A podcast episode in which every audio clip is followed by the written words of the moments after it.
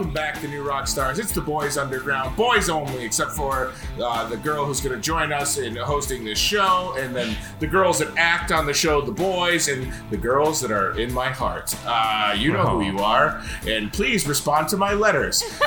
This is the Boys Underground, the show that dissects and reacts to Amazon's The Boys. Like we wish Homelander would dissect and appropriately react to his mommy issues, because right now he's just hurting people. We'll be breaking down every episode of Season 1 of The Boys here in this episode of Boys Underground. All the kills, all the thrills, and all the gills. We're looking at you, The Deep. He's got those sensitive gills. He does not... It looks like I'm rubbing my nipples right now, but he's got gills that people jam their hands into, and he says no. He doesn't like that. He doesn't respond to the word no appropriately in Season 1, but he has boundaries. So maybe, like Homelander, we can get him to healthily process all of his issues. With the second season of The Boys, set to release on September 4th, in this episode we're going to remind you what happened in Season 1, we're going to share some Easter eggs and things you might have missed in Season 1, and we're going to talk about some of the lingering questions heading into Season 2.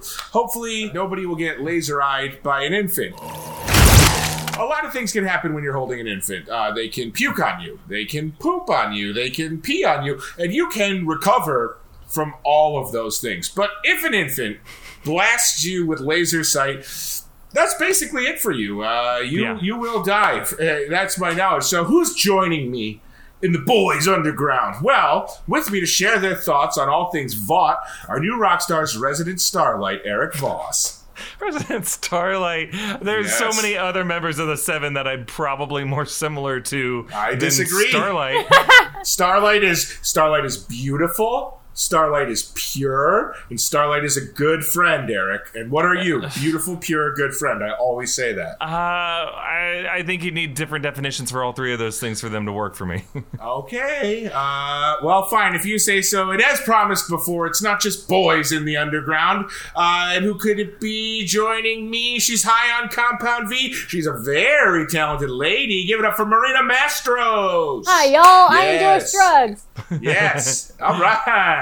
Okay, so before we all get too far off the rails here, let's go back and recap what happened in Season 1. A lot has happened in the last year, so where did the boys leave off? Quick spoiler warning for those of you that have not yet watched a show that came out in July of 2019. Let's say you've been busy. Let's say you've been traveling the world, going into crowded bars, taking in music concerts, going to the movie theater every night. No, you haven't. You haven't. We've all been stuck inside. There's no excuse for why you haven't watched The Boys. And I'm not yelling at you because I'm angry. I'm yelling at you because I'm concerned. Click on your little Amazon. Watch the show. It's easy. It's fun. You might learn a thing or two. And you know what? Elizabeth Shue's in it, and she's easy on the eyes, okay? That's reason enough. All right. So where were we in Season 1? Well, first things first, we meet the Seven. This is the show's equivalent to the Justice League, but they're run more like a sports team by the shadowy corporation Vought International. They're like the Dallas Cowboys of superheroes, right? Successful, sure. Great stats. Fun to watch. A lot of championships, but there's just a lot of drug use and crime underneath, and some murder. So, Vought makes deals for their heroes to protect cities, and they also have ambitions to eventually supplant the military and replace the troops with soups. You see what I did there? That's fun. Nice. I'm bringing rhymes to you no matter what. They're willing to do anything to gain power, including having soups shoot down planes or blackmail politicians. And as I've always said on any show on New Rockstars Network, you have to blackmail first, then shoot down the plane. If you shoot down the plane and then attempt blackmail, you only accomplish one of those goals. That's all I'm going to say. It's just murder. Yeah. It's just murder at that point. It's charred mail. Your charred remains mail. That's dark. I hope no one's lost anyone in a plane crash that watches this. The Seven include the Wonder Woman-esque Maeve, Queen Maeve, the Flash proxy A-Train, Aquaman equivalent The Deep, and their leader, the Superman adjacent Homelander. I know what you're thinking. Tommy, that's only four, and they're called the Seven. We're going to get there, okay? We're going to tell you who rounds out the Seven. There's also Black Noir, right, Eric, who we haven't seen. Yeah, there's Translucent, who gets killed off in an early episode of the season, and then and our new member, which Tommy's going to talk about. That's right. The Eric Voss Voss of the Seven, our newest member, is actually who we're introduced to, and that is Starlight, who is like Jubilee if Jubilee had legit powers. Q commenter, Jubilee's an Omega Mutant! An Omega Mutant, I tell you! I know, but she's only on screen in the movie for like 1 second. So, we quickly discover that the Seven are not as they seem from the outside. They're narcissistic, they're corrupt, and they all get their powers from covert experiments and a secret drug. Compound V. They're the New England Patriots. They're not the Cowboys. They're the Patriots. All of their success is derived from drug use. Yeah, no, Tom Brady grew hair when he was 43. That's what happens to men when they turn 40. They grow more hair. Anyway, I digress. Yeah, really. So, the main action of the series kicks off pretty intensely when A-Train accidentally murders the girlfriend of our other audience surrogate, Huey. I mean, he runs right through her. As Huey's chiding her about Billy Joel, which broke my heart because I love Billy Joel, and Billy Joel would never be associated with that kind of violence. Anyway, Huey teams up with vengeful former government agent Billy Butcher to get revenge. Billy reassembles his team of ragtag former agents, The Boys. That's where the title comes from. And they begin the nasty business of trying to undermine or kill all the Supes and Vought itself. Along the way, Huey and Starlight fall in love. Aw. And we see a Soup squish a man's head like a grape during sex. Aw, depends on what your kink is. Either you like traditional love or you like grape squishing. I like both at the same time. Anyway, the Boys are joined by their own Soup, the X-23-like Kimiko. Homelander kills tons of people, including his lover and handler, Madeline Stilwell. R.I.P. Elizabeth Shue, you are a goddess. I've loved you since Karate Kid. Actor is still alive, just a character. Oh, sorry, yes. Live in peace, Elizabeth Shue. R.I.P. Madeline Stilwell. And by the way, Elizabeth Shue, may you live another 40 years, 35 of which we spent together in my beautiful cottage in Lake Ontario. And in a final moment that rocked our socks, it's actually revealed that Homelander had a child with Billy's ex-wife, and that kid is super powered. That's dysfunctional. There's not enough boxes on the TV screen for that Brady Bunch right there, because half of the people are getting lasered. So I think that about covers it. Guys, did I miss anything? Well, yeah, of course there was a big Flight 37 crash that Queen Maeve and Homelander didn't do anything to help prevent, or if you could argue, led to. It seems to be a real big thing with Homelander and plane crashes. He's way too okay with causing them. And it seems like that's something that's going to come back up. You know, it was too big an event. It obviously wasn't a one-time. It was probably the most horrific thing to see on screen for me that year. Yes, absolutely. Homelander saw The Dark Knight Rises and thought, Bane crashed one plane. How do I go bigger? I crashed two planes with no survivors. So that's what he did. All right. So this would not be a New Rockstars video if we did not have sweet Eric V, Compound V. I would say, not Compound V, I would say Magnanimous V, Eric Voss, pointing out some Easter eggs for us, going on a little Easter egg hunt, things you might have missed, moments where Don Cheadle might have said, boom, you know, maybe things like that. Eric, what do you got for us? All right. Well, Tommy, Marina, I'm going to just break down 10 cool new visual details I spotted during my most recent rewatch. Some of these are harder to find than like the cameos and comic book references that are all over the place in the show. If you read the comics, you're like, oh yeah, that background sign, or oh yeah, Mother's Milk's mug, yeah, that's from the show, but I'm gonna try to just like talk about the stuff that's new to the comic readers themselves are like, whoa, that's freaking crazy. And let's start with this fly. A lot of you had seen this. There was this fly that kept buzzing around randomly in a bunch of shots. So in episode 4, it was when Butcher gives that hilarious Spice Girls pep talk in Penn Station. There's a right when he says shark, there's a fly that buzzes around in frame, and then there's one that shows up again in episode 5 when Starlight's talking to the kids at that Bible Expo, and then in that same episode when Huey's talking about God in that episode. And it seems it's got to be deliberate, because, like, why would they use these takes? Well, the showrunner, Eric Kripke, was asked about it, and he claimed that the flies were just happy accidents, and they decided to leave it in to, like, show the character's moral corruption. I call bullshit, guys. You think this is more Breaking Bad? I think, and as we'll get to later in this list, there are some Breaking Bad parallels here. George Mastras is a writer on the show, on both shows. So, like, I think there's definitely a parallel. It's a big mystery. Comic readers are even kind of stumped by this one. There is a character named Swato who speaks in fly buzz noises. Yes. But in the comics, he's like a normal-sized human. Something that maybe the show, you know, since it's made a ton of changes to the comics, might be like changing Swato to be like an Ant-Man type shrinking soup who's like spying on the boys in this moment. Yes. I think it's going to be even, it's going to go even deeper than that. Maybe it was an accident, but they're going to keep bringing it back as like a cool, like Breaking Bad style, like expression of their moral decay, as it was in that great Rian Johnson directed episode of Breaking Bad. We'll see. But we'll talk more about it this episode. All right. Second big detail that I spotted. So when Butcher first recruits Huey, he says the line, "Were you?" She wasn't in the street. She was one step off the curb. And that is almost exactly what Huey said when he and his dad were watching A-Train's press conference when he was like explaining the incident. She was a half step off the curb. And that could imply that there's a very good chance that Butcher had bugged Huey's home and workplace before recruiting him, and he was now using his exact words as a way to be like, whoa, how does this guy know exactly how I feel? Now it could be it's just like good writing, and he's that good at knowing exactly how to empathize with Huey in that moment. Yeah.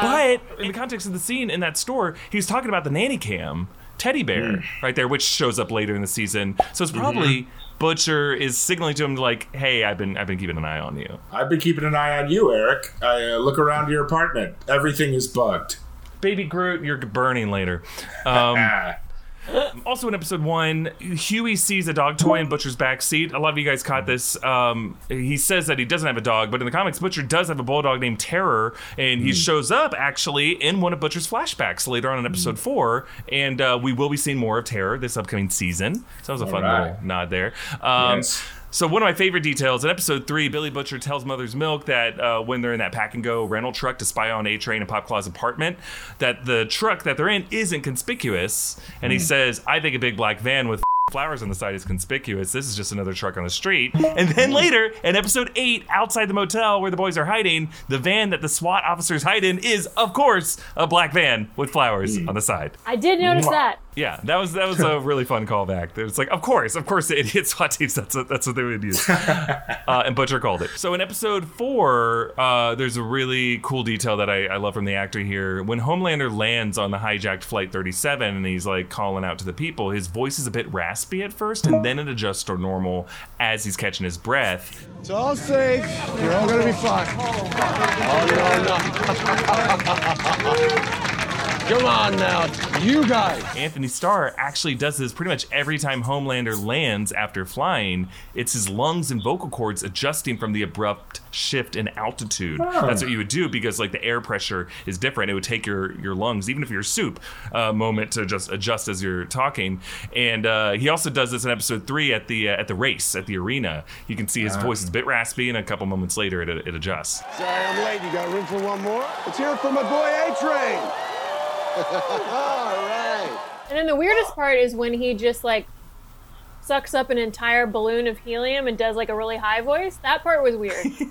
That was crazy. A bit out of nowhere, some might say. Okay, now this is one of my favorite details that we spotted. In episode 4, when Butcher and Mother's Milk and Frenchie are in New York's Penn Station, near the platforms, the A-line, the B-line, the C-line, when Kimiko jumps on the track and runs into A-Train, A-Train is running on the A-line where New York's A-Train runs. That was a fun little... Yeah, that is... That's cute. That's a cute one. Fun little set placement. It's cute. It's a little cute little wink. Yeah. And then moving on to our list, this is... Oh, really, really fun detail. When Homelander is touring the house he grew up in episode 6, which of course is not his real house, it's just for the cameras, there's a moment where the camera frames him chuckling in front of one of the model planes that are scattered all over the house. That plane's nose is tilted downward.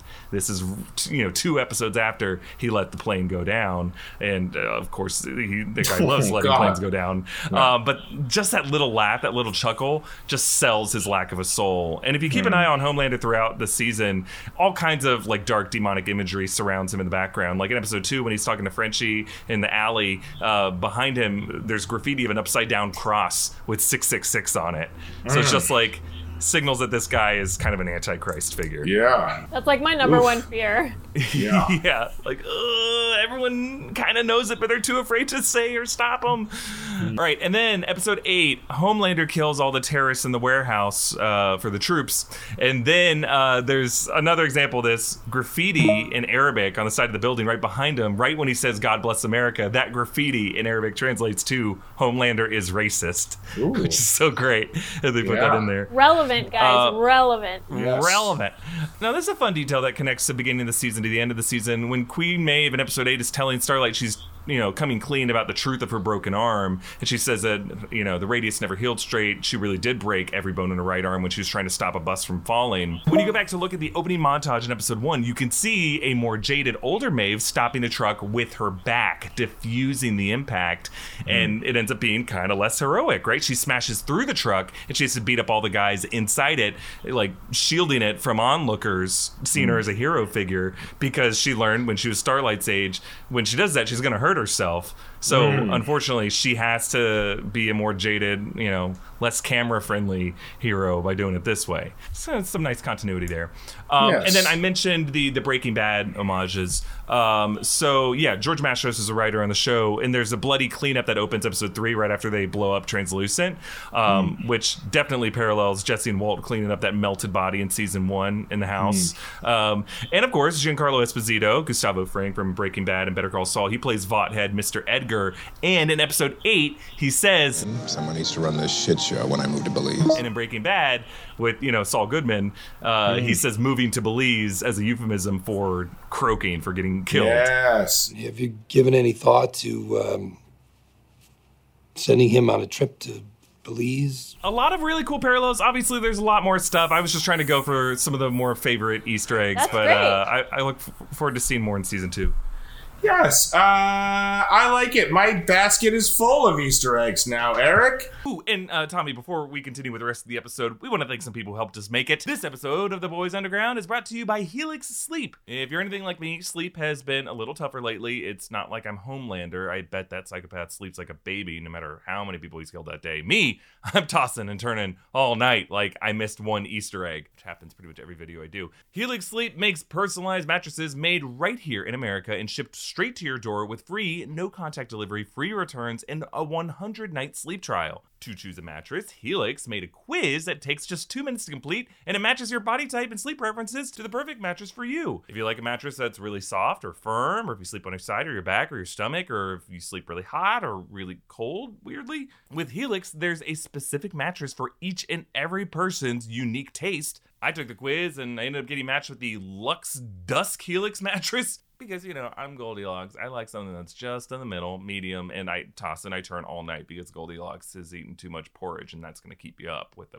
full belly. Just go to helixsleep.com/underground, take their 2-minute sleep quiz, and they will match you to a customized mattress that will give you the best sleep of your life. Helix Sleep was awarded the #1 best overall mattress pick of 2019 by GQ and Wired Magazine. They have a 10-year warranty, and you get to try it out for 100 nights risk-free. They even pick it up for you if you don't love it, but you're going to love it. Helix is offering up to $200 off all mattress orders and 2 free pillows for our listeners at helixsleep.com/underground. That's Helix, Helix, sleep.com/underground for over $200 off. Guys, now it's time for some questions that I have from last season that I feel have not been answered by the show.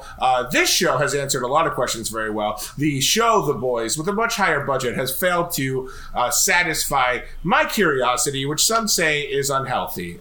So let's hope our answers don't sound really dumb when season 2 comes out. And if they do, we'll just scrub this from the internet, like all of my sketch comedy prior to 2015, because every character is problematic. All right. So, my first question for you guys is, what exactly happened to Butcher's wife, Becca Butcher? It was interesting, right? Because in the comics, it was completely different what happened to her. In the show, the fact that she's still alive and she had Homelander's kid is like a huge game changer. I guess the question is like, Butcher did say he raped her and she went missing, or he killed her. It's all the same to me. Like, in his mind, they're both equal evils.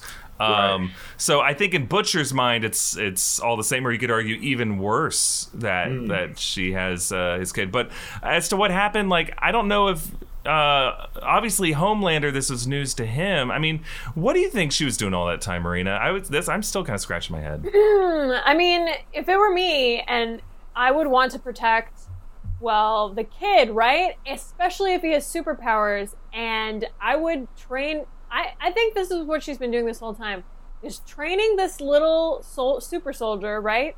And the whole time she raises him, she's like, look, your dad is a piece of shit, all right? And when you get older, you're going to have to murder him, right? And so you just prepare him from birth to, like, be this. Have you guys seen Hannah? Yes. It's kind of like that. Like, she just is off in the woods, except it's, like, the suburbs. And she's just, like, raising this superhero to, like, actually be a superhero and take out, you know, his dad. And maybe she doesn't tell him that, like, he's his dad, but she's like, listen, there's this bad dude that you're going to have to fight one day, and this is the way that it is. If it were me, I would, like, be personally raising my own little, like, mini army, super army. My God. She's like Obi-Wan Kenobi. Absolutely. And the kid is like Luke. Yeah. And they're training him to fight Darth Vader. Absolutely. Oh, my God, the connections. That's a little Easter egg from me. Okay, so question 2.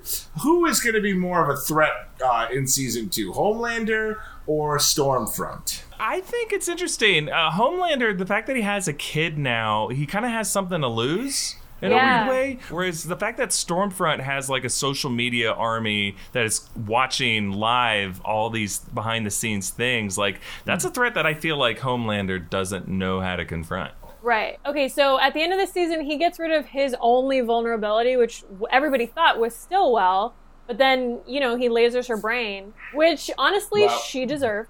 And then everybody kind of, or at least when I was watching it, I was like, okay, like, now he has no vulnerabilities. But you're right, now that he knows he has a son, I feel like he's going to be one of those bad characters who thinks that this is the thing that's going to change him, and now he can become, like, a family guy and a good person. And so this is the thing that he's wanted this whole time. And she can use that against him when we finally thought, like, okay, now he has nothing left to lose. But you're right, he actually does. All right, yeah, maybe she'll start a campaign to cancel Homelander. Get all her followers on board. All right, so we've spoken of The Fly and the mystery around The Fly. You guys think The Fly's coming back in season 2? It's going to come back, but only when Homelander is diagnosed with cancer. Oh, oh, powerful. I mean, I hope it comes back. I hope it turns into something more than just an accident. Because, like, if not, like, Eric Kripke must realize what an opportunity he has on his hand. Like, this is something that, like, could be the first, like, organic, natural Easter egg fan theory that just becomes adopted into the canon of the show. Like, make it a true happy accident, not just a thematic one, but, like, make that Fly top build on the show. I want that Fly in the opening credits, and he's gonna get an executive producer credit. I think The Fly will land on the eyeball of Queen Maeve, just as Anthony Hopkins enters the scene and says, "That's enough, Maeve," and reveals that this has all been a tie-in to Westworld, and that these superhero characters are all hosts in a superhero-like world on Westworld. I'm just kidding. Do not reply in the comments that that's crazy. I know it's crazy. Everything I say is crazy. I read at a 4th grade level. All right. Will the 7 turn on Starlight? And haven't they already turned on Starlight? Or in some ways, hasn't she turned on them? What's going to happen with Starlight in season 2? I mean, they should, right? Like, if we're everybody else, maybe only Maeve is on her side. Yeah, I can see that. We might see a thing where, like, the 7 is no longer. We might see, like, a dissolution of the 7. Because it seems like there's too many conflict points on the inside. The fact that Deep has just gone crazy. Right. I mean, they already had absent members. We're going to see some conflicts with Black Noir. That's going to be an interesting thing. So you might see, you know, kind of like how at the beginning of Game of Thrones there were certain alliances, but they were really just clearly temporary. Yeah. I think that's going to collapse, and you're going to see, like, a lot of splintering off. And you might see that same thing happen happen on The Boys as well. Like, I could imagine, like, Billy Butcher, the fact that, like, his wife is still alive, he could have, like, a temporary alliance with Homelander to bring down Stormfront, you know, in the interest of helping protect Becca. Sure. All right, last question. What's going on with my guy, Black Noir? I think he's a guy. Do we know if he's a guy? I have no idea.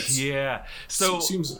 I'm kind of like foot and mouth right now because there's something very interesting that happens with Black Noir in the comics, and comic readers know what it is. Don't spoil it in the comments.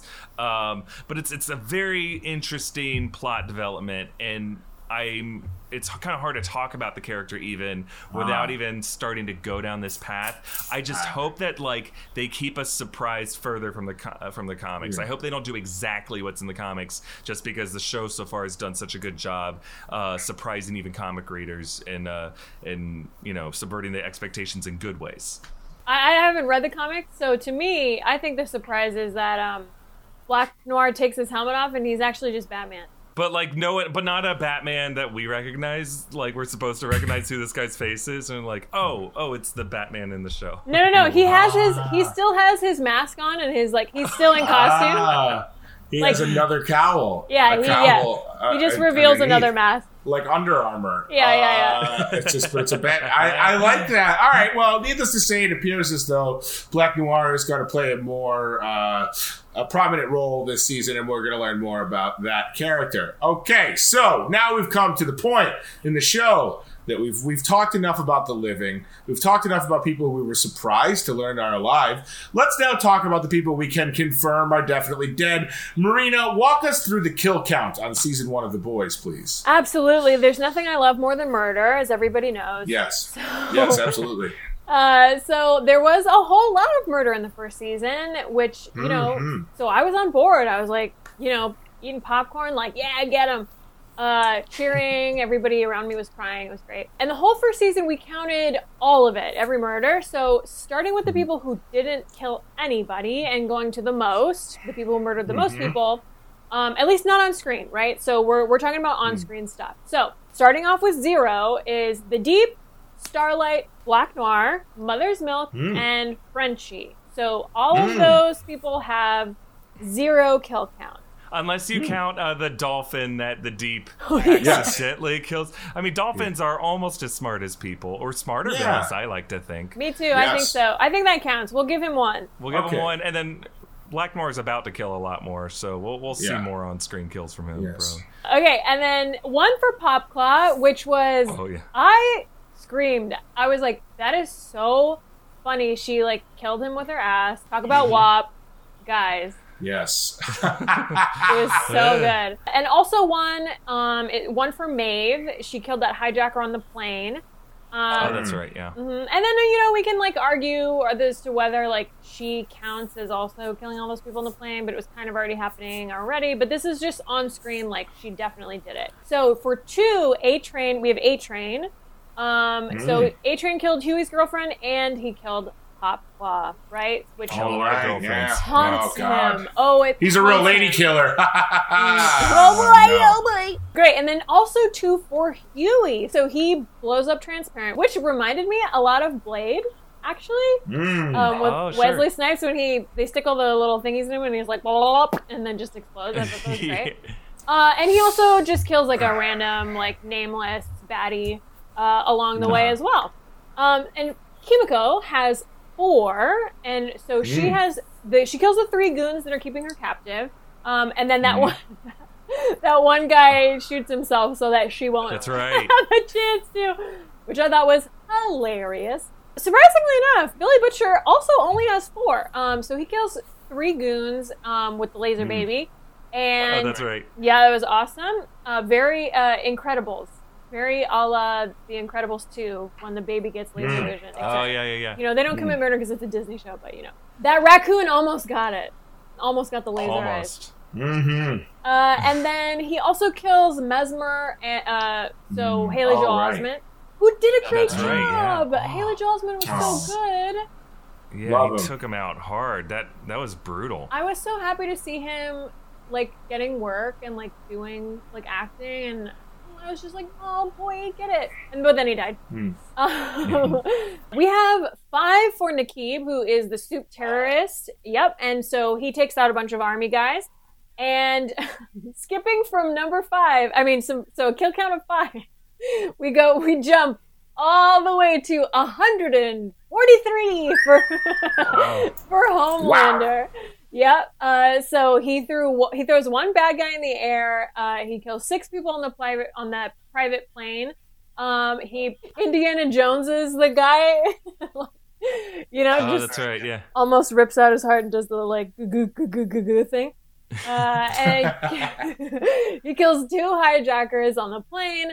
He kills, of course, 123 people on the plane. And you know what? I think that's right. So I'm going to give all full credit to Homelander on that, because Maeve tried to convince him. Yeah, she wanted to. She wanted to even save at least some of them. And he's like, no witnesses. Yeah, so I'm going to give all those to him.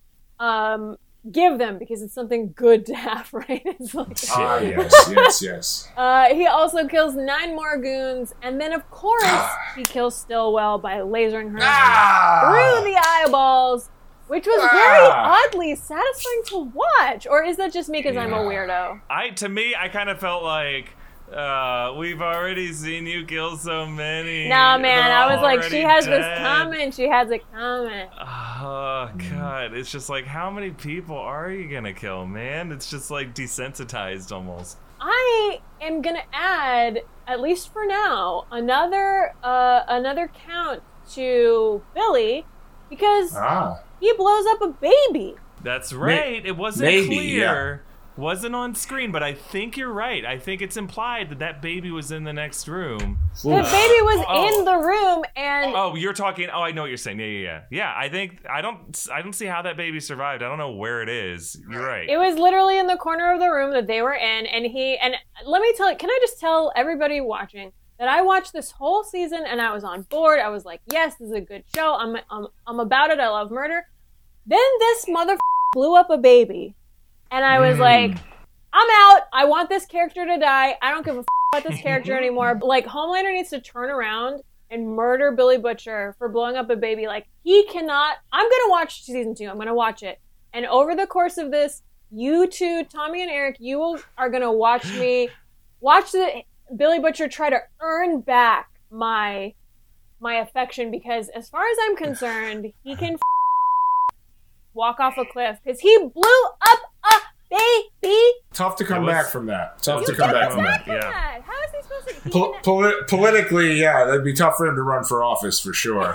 But not unprecedented. Not unheard of. And if he's from Florida, he could probably be a congressman. Spend the rest of season 2 no offense, Eric. Boy, it's gonna be hard to do. Let me tell you. All right, that will be our challenge for this upcoming season. Can Billy Butcher win back Marina's heart? Well, we hope to find out, guys. That's our show. So great to chat with you, Eric and Marina. Tune in every week for our reactions to the latest The Boys episode, including next week, where we'll be covering the first 3 episodes that are all dropping at one time on September 4th. And remember, please follow me at Tommy Bechtold, follow Eric Voss at EA Voss, follow Marina at Marina Mastros, and follow New Rockstars on socials, and subscribe here on YouTube to get too much information about all of the stuff you care about. Let's hear it for the boys and the girls and everyone, the people. Thank you. Have a good night.